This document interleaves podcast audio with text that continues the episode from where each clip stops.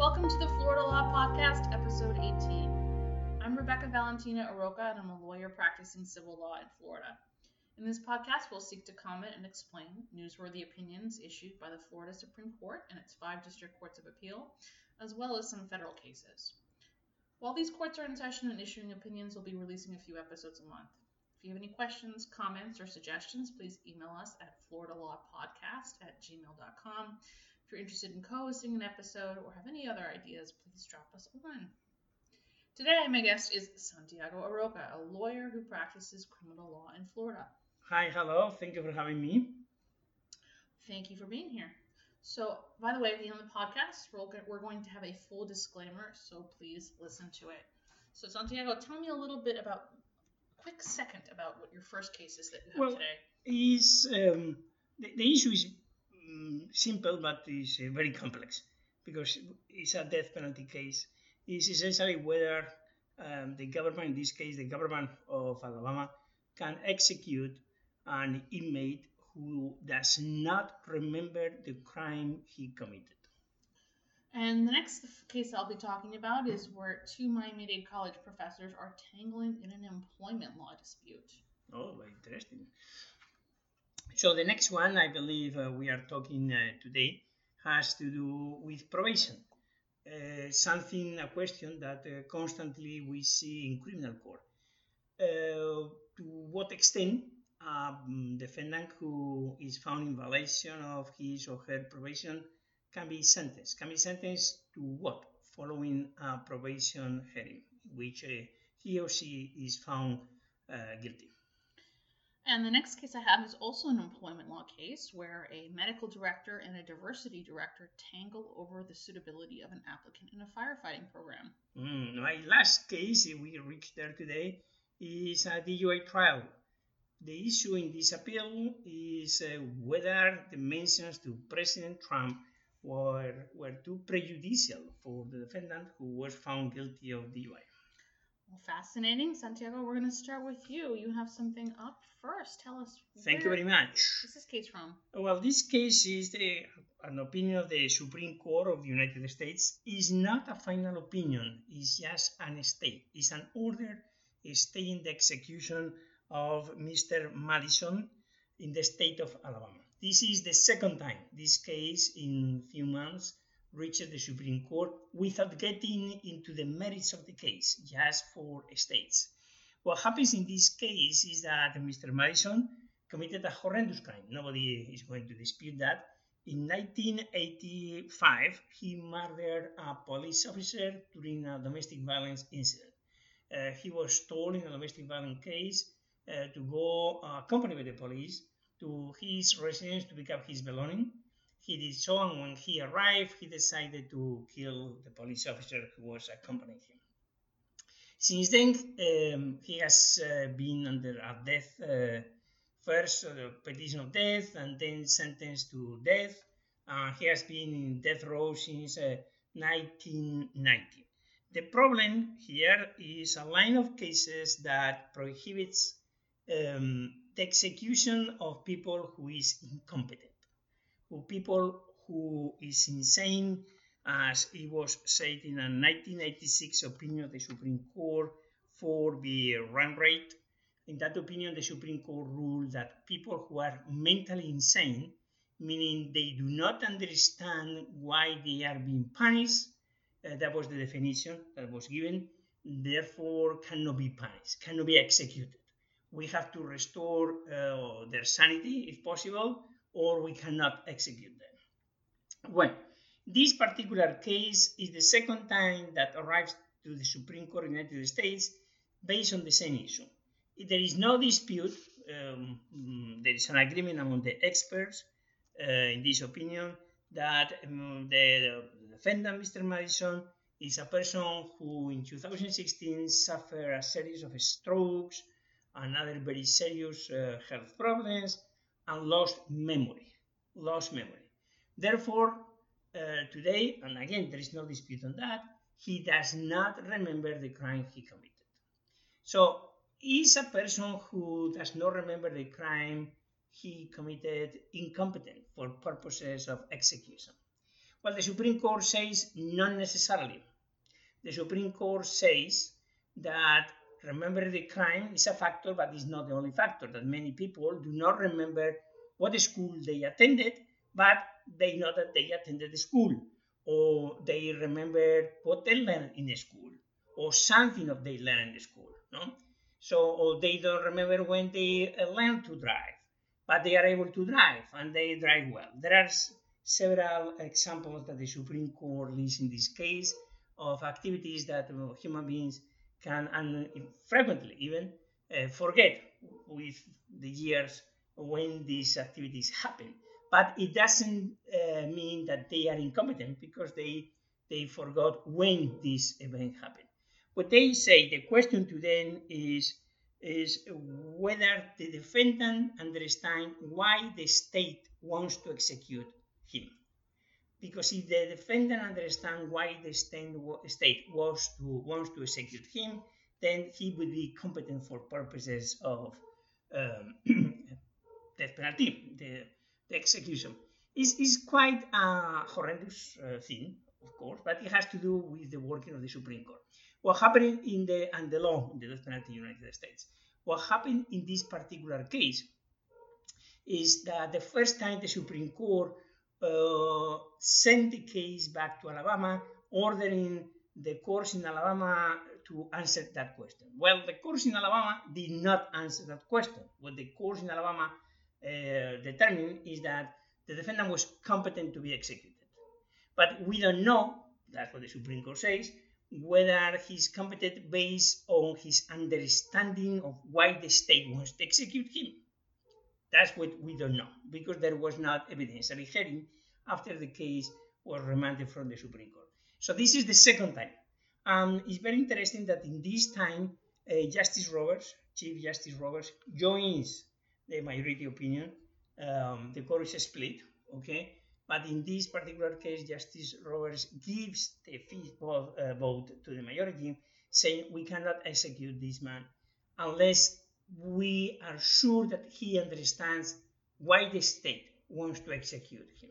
So they are ordering in quite rough language uh, for the state of Alabama. They are ordering the state of Alabama to provide uh, this defendant with evidentiary hearing and show whether he understands why the state wants to punish him or not, because that, what according to the Supreme Court, is the standard, regardless of whether he remembers or doesn't remember the crime uh, he committed.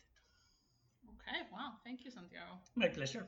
I mean, it's horrible, like everything dealing with death penalty, but we have to make comments on that because it happens. It is what it is. Well, we're going to turn now to a completely different area of law. We're going to turn into a case uh, out of the third DCA here in um, South Florida. Isabel Del Pino Allen versus Juan Santelises, a case from Miami-Dade County. And in this case, Ms. Del Pino Allen had filed um, an action. She was a member of the faculty at Miami Dade College, along with several other professors, including the defendant, Mr. Santelises, and they were writing a book together called Freedom to Communicate. Ms. Allen alleged that she discovered plagiarism within the book and reported that information to the Office of Academic Affairs. They then placed um, Ms. Allen and her co authors on notice that they intended to investigate those plagiarism accusations. And in that year, they concluded the investigation and determined that Ms. Allen's allegations were unsubstantiated.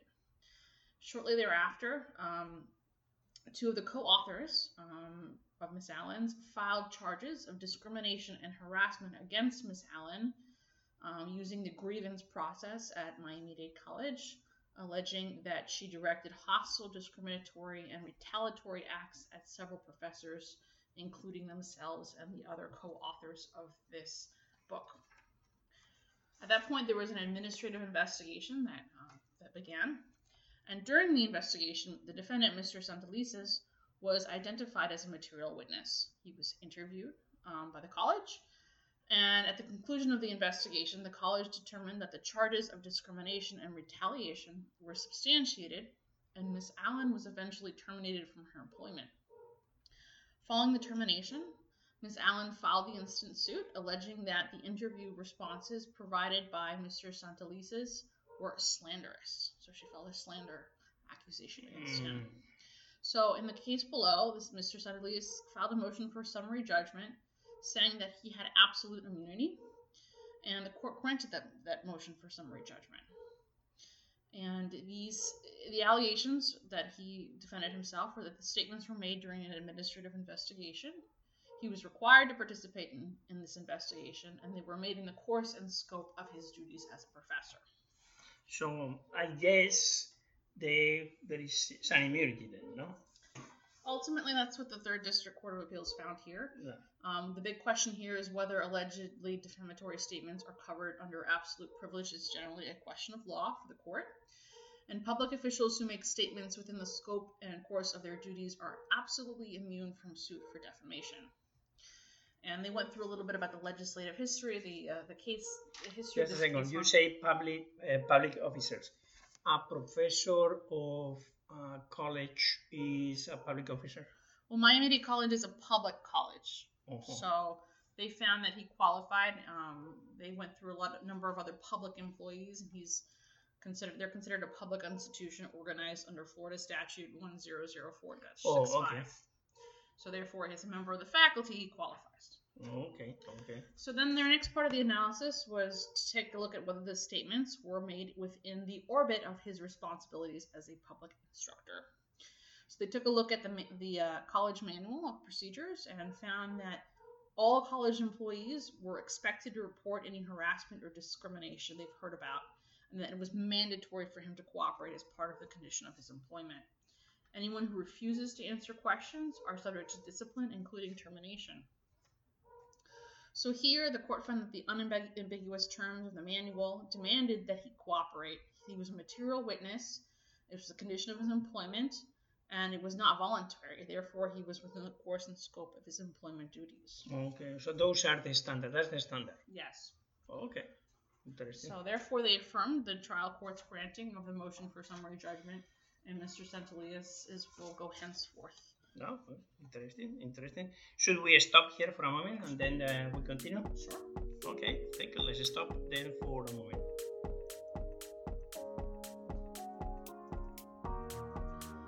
Welcome back. We just took a short break, and Mr. Aroca, we will have another case from you. What do you have next? Well, something that happens constantly in criminal law in the course of the state of Florida, I guess in every criminal law court in the United States, the question is what the defendant faces if the court finds that the defendant violated his or her probation.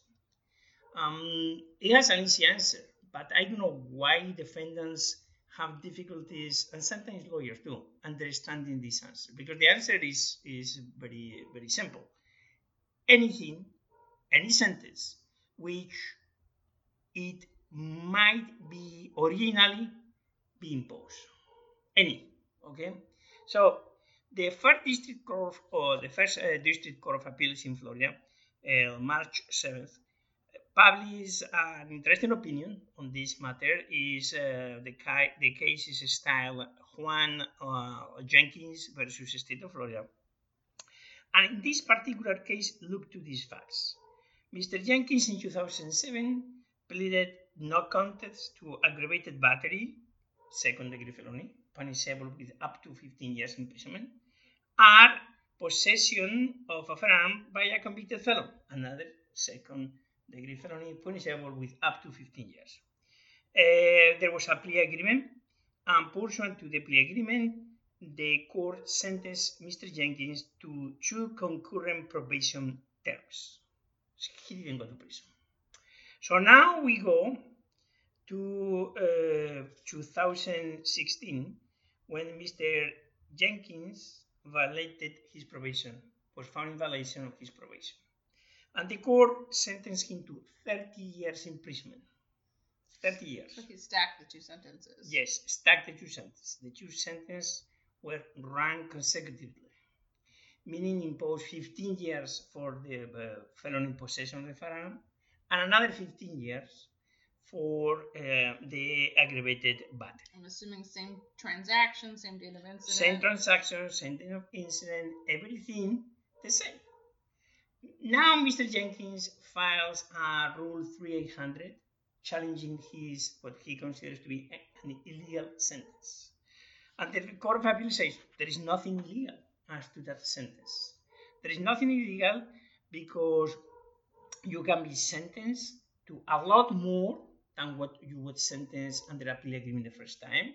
And even if the first time you were sentenced to a concurrent term of probation, now the court has the jurisdiction to sentence you to two consecutive terms of imprisonment with no probation at all. Okay?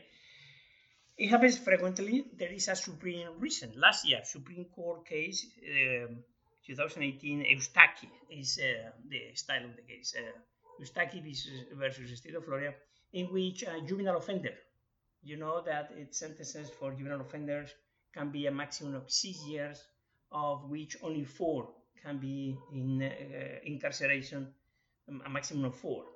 So uh, his probation was violated at the end uh, of the prison term, and uh, suddenly now he was sentenced to 30 years with uh, 10 years minimum mandatory for the possession of a firearm during an armed robbery. Um, uh, his uh, case reached the Florida Supreme Court saying, can the court even recapture the minimum mandatories that were not imposed when he was sentenced as a youthful offender? And the answer is yes, because he, defendant, found uh, guilty of violation of probation, can be sentenced to any sentence, any legal sentence, which it might be originally be imposed. So if, because he was on probation for an armed robbery, he could have been sentenced to life imprisonment with a minimum mandatory of 10 years for the possession of the firearm during the commission of the crime originally. Now he can be sentenced to 30 years with 10 years minimum mandatory. He can even be sentenced to 30 years followed by the 10 years minimum mandatory. Okay, so this is something that people who are on probation don't fully understand. Um, sometimes attorneys uh, don't fully understand and explain all the consequences of violating the, the probation. Okay, thank you very much. It was my pleasure. All right, moving on, and we're going again to the employment law arena. We're going to um, a case out of the U.S. Court of Appeals for the 11th Circuit that was issued on March 1st. Nancy King versus the Board of County Commissioners for Polk County, Florida. And this is a little bit of twist on the theme that we were working with earlier.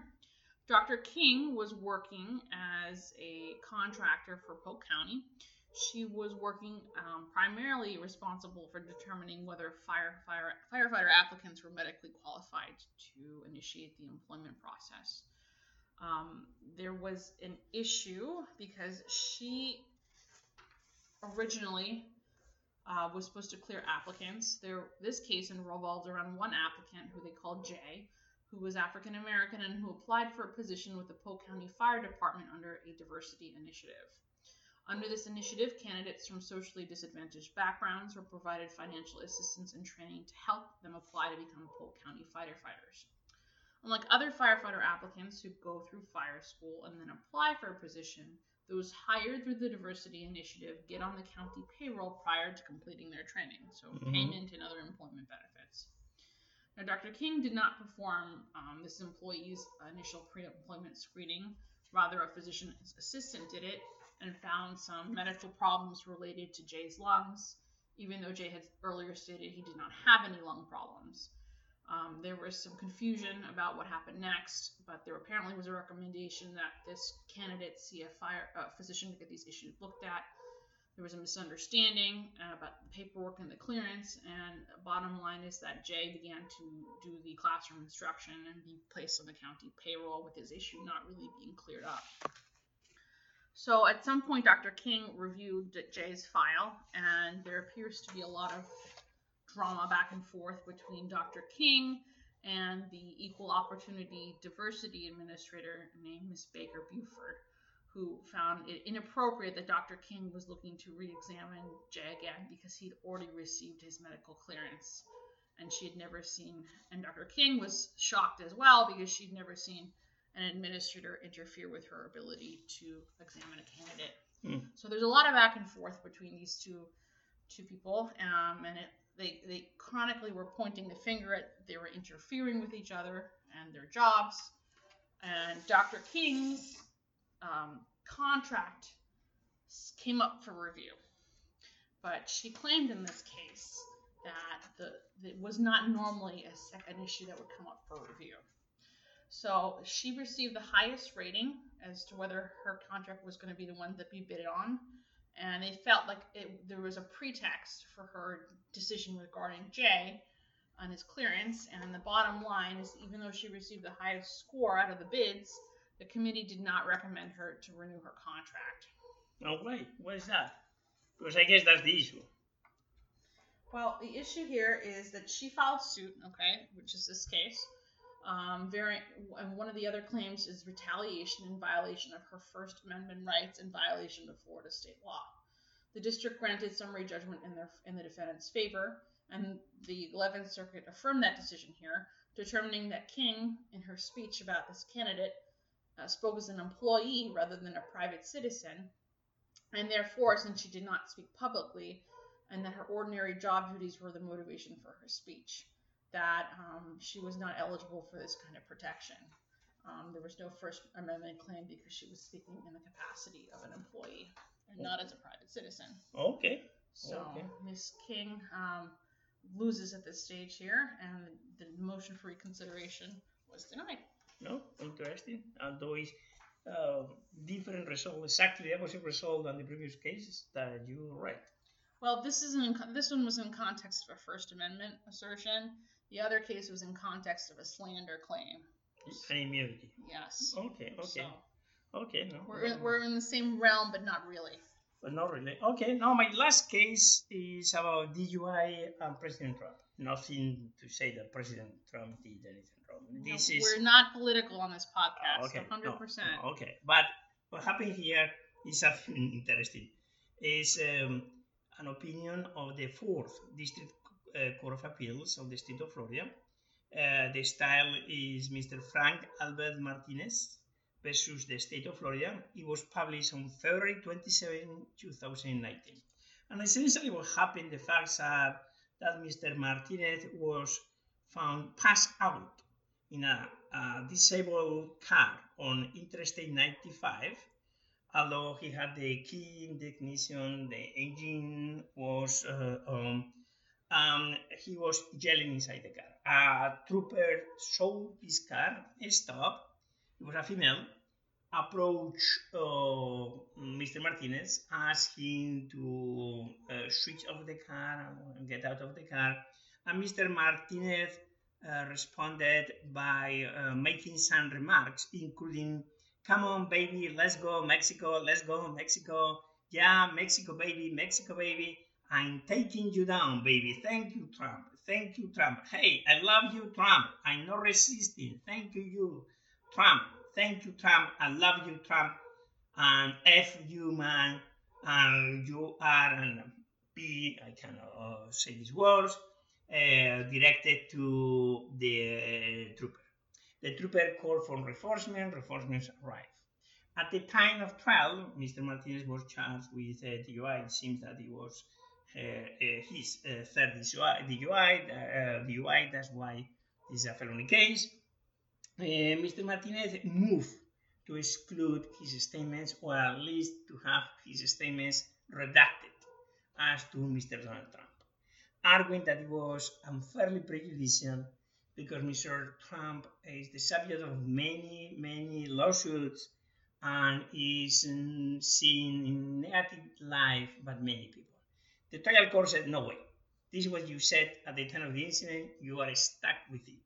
And this information will be elicited. And according to the court, this information is relevant to prove your state of mind, meaning that you were wasted, wasted uh, in your car, okay? That you were yelling these things. The Court of Appeals um, faces, uh, makes a, an analysis um, balancing whether this uh, is um, unduly prejudicial, whether it has any probative value, these mentions to President Trump. The Court of Appeal says, yes, it did. It proved a state of mind. We, furthermore, we don't understand why the mention to the highest, the person to have the the person who has the highest office in the land. Just to mention him is prejudicial per se. Uh, we haven't uh, understood, we didn't understand that, and we are we believe that the decision of the trial court was the proper decision to leave these statements of Mr. Trump uh, go to the jury. Uh, in this case, in which Mr. Martinez uh, was found guilty. Wow, I don't know what to say about that. All right, so that concludes the 18th episode of the Florida Law Podcast. Uh, let us know what you think. If you have any questions, comments, or suggestions, please email us at floridalawpodcast at gmail.com. And now for our disclaimer. So our listeners know this podcast cannot and should not be construed as legal advice. This podcast is for inf- entertainment and inter- informational purposes only. If you have any questions about a case you may have, we advise you to contact an attorney and this podcast cannot and should not be construed as creating any legal relationship with any subscriber or listener and has not been approved for any credits for legal education in any state. This episode was produced, directed, scripted, and edited by Rebecca Valentina Aroca. Thank you, Santiago. Thank you to you. I see you again soon. Thank you.